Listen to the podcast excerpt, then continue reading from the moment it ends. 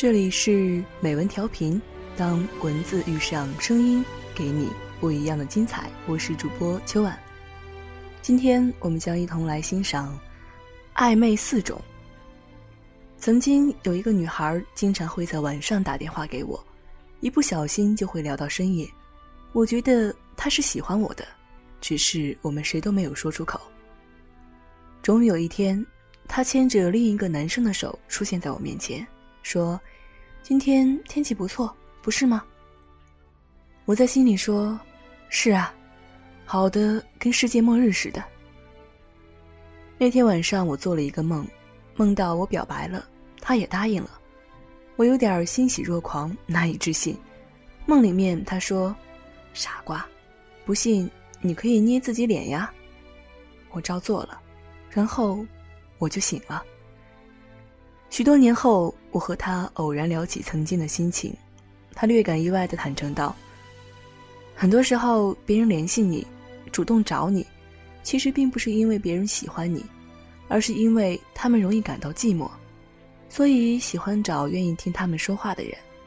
对不起，让你误会了。”在之后的人生，我见识到了很多暧昧的感情，琢磨着、思考着，也有了。自己的看法。暧昧是什么？在我看来，可以分为主观与客观、主动与被动四个角度分析。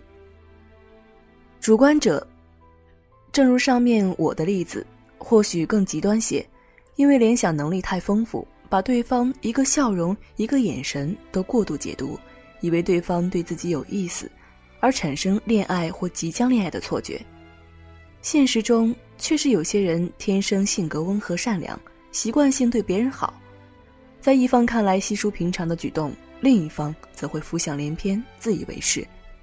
当然，这毕竟是少数，大多数人还不至于自恋到老怀疑别人爱上自己的。旁观者，学生时代常有这种绯闻男女，经常一起出现，一起自习，一起上下学。聊天的时候顾盼生辉，亲密无间。就算他们本人强烈否定，也会被群众起哄怂恿。类似于这种暧昧关系，其实是良性的。这种暧昧本身，其实已经是一种恋爱的初始阶段了。可往往是当事双方虽然互相都有好感，却碍于某种原因不便公开，或彼此都在等待对方迈开那一步，急死看戏的。大多数电视剧中，男女主人公的情感张力都是表现在暧昧关系上的，像那种一出来就是欢喜冤家，互相看不惯，斗嘴互损的，观众一眼就明白他们迟早是一对儿，只是都嘴硬罢了。当他们最终跌宕起伏，因缘际会，终于有情人终成眷属后，这剧也就差不多了。最典型的就是许多日本纯爱的电视剧和动漫了。比如著名的《好想告诉你》，就被许多观众戏称为“好想急死你”。两个一上来互相喜欢的男女主角，竟然可以纠结两季二十八集。主动者，这种就有点厉害了。他们往往从一开始就意识到自己在暧昧，也知道怎么去暧昧，就像玩一场打发时间的游戏一般，从一开始就注定不会专注。他们若即若离，欲擒故纵，刚给你一种亲近感，转眼又消失无踪。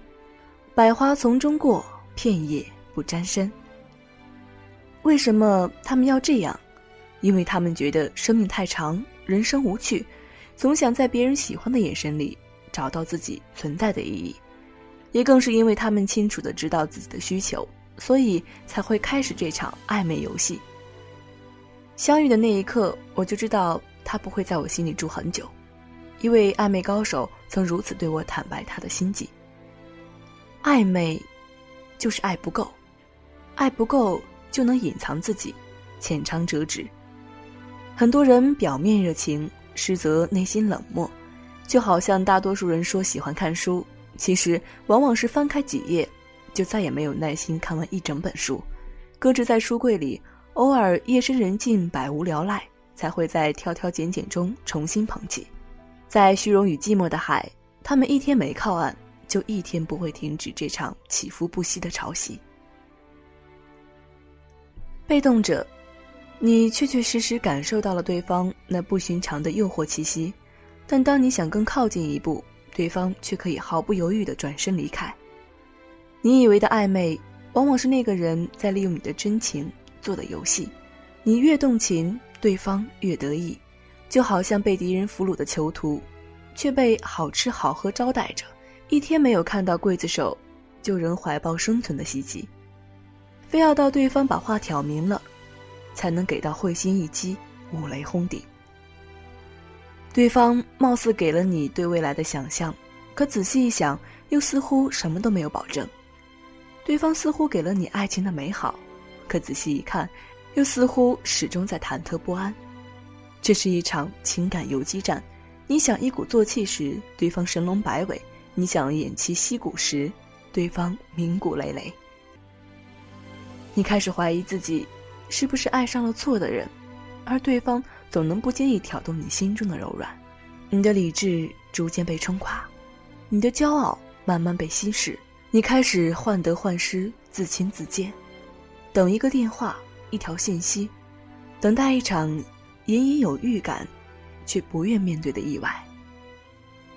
对于这样的暧昧者，如果你发现自己已经深陷其中，我想对你说。人生太多的麻烦，就是在于说 yes 说的太快，而说 no 说的太慢。这里是美文调频，我是主播秋晚，感谢您收听，我们下期见。